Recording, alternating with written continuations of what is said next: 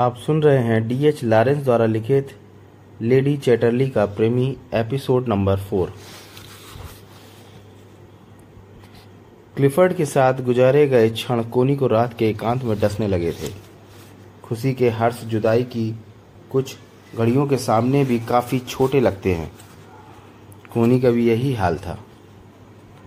कैसी खुशगवार रातें थी वह जब क्लिफर्ड पूरी पूरी रात उसे अपने सीने से लगाए रखता था और भगवान से बस यही प्रार्थना करता था कि वह उसकी कोनी को कभी उससे दूर न करे। लेकिन भगवान ने उसकी पुकार नहीं सुनी। हाँ बर्बादी के तूफ़ान युद्ध से ज़रूर सुन ली थी। कोनी को रविवार का वह दिन याद आ रहा था, जब क्लिफर्ड उसके साथ अपनी कार में चर्च जा रहा था। उसका एक हाथ स्टेयरिंग पर था और दूसरा उसके गिर्द लिपटा हुआ था।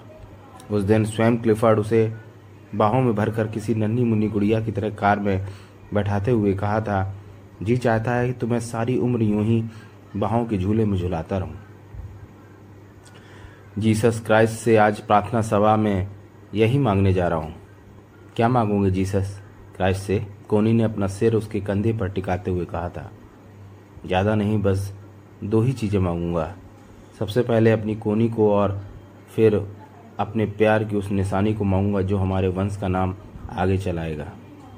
चेटल्ली का वह नायाब तोहफा जो इस बेपनाह संपत्ति का वारिस होगा। इतनी भी क्या जल्दी है? कोनी ने उसका हाथ अपने सीने पर रखते हुए कहा था। प्यार उस पौधे का नाम है कोनी। जब तक उस पौधे में फूल न लगे, महक पैदा नहीं हो सकती। क्या तुम अपने प्यार को हमेशा महकता हुआ नहीं देखना चाहती? वैसे बातों में तुमसे कोई नहीं जीत सकता, लेकिन तुम मुझे हर काम में हरा सकती हो। वो कैसे? इतना कहकर कोनी ने अपना सिर उसकी गोद में रख दिया था। अपने प्यार की ताकत से, नारी के प्यार के प्रति पुरुष समर्पित ही होता चला आया है। इस वक्त तो मैं तुम्हारी गोद में पड़ी हूँ। ज़िंदगी का सुख पाने के लिए प्यार में आनंद तभी आता है जब आग के सोले दोनों ओर बराबर भड़क रहे हों।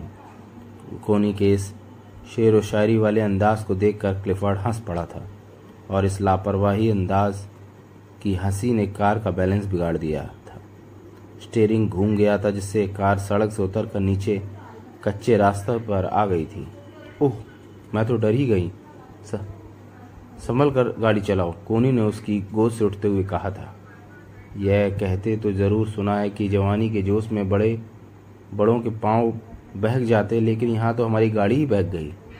शायद इसे भी जोश आ गया है। इसका मतलब तुम समझ रही हो ना? इसमें समझने वाली क्या बात है?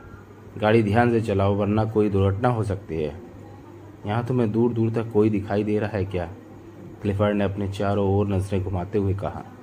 यहाँ तो परिंदा भी नज़र नहीं आ रहा है। यही तो मैं तुम्हें दिखाना चाहता हूँ, कोनी।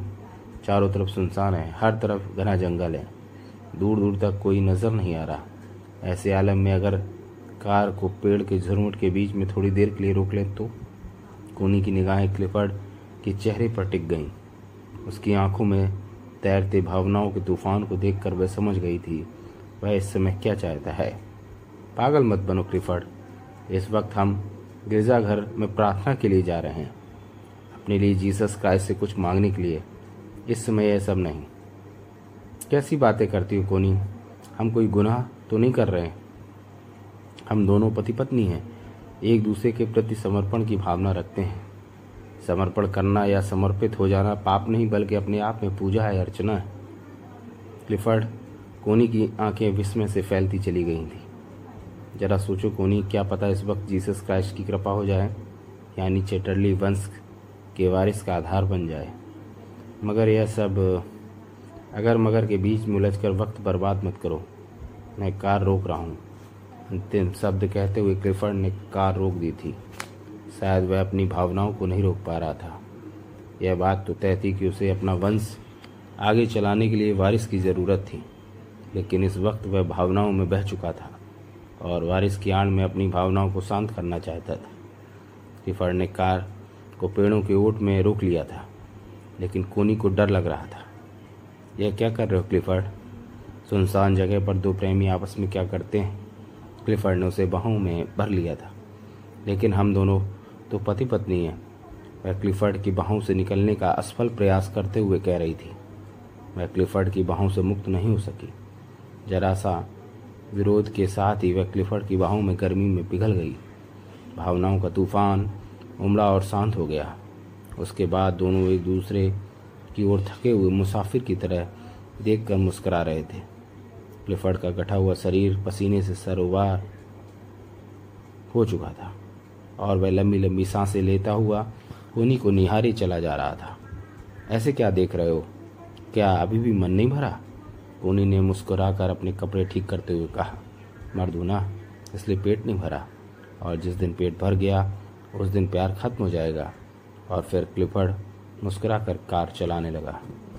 कुछ ही क्षणों के बाद वह जंगल से निकलकर वापस सड़क पर आ गए।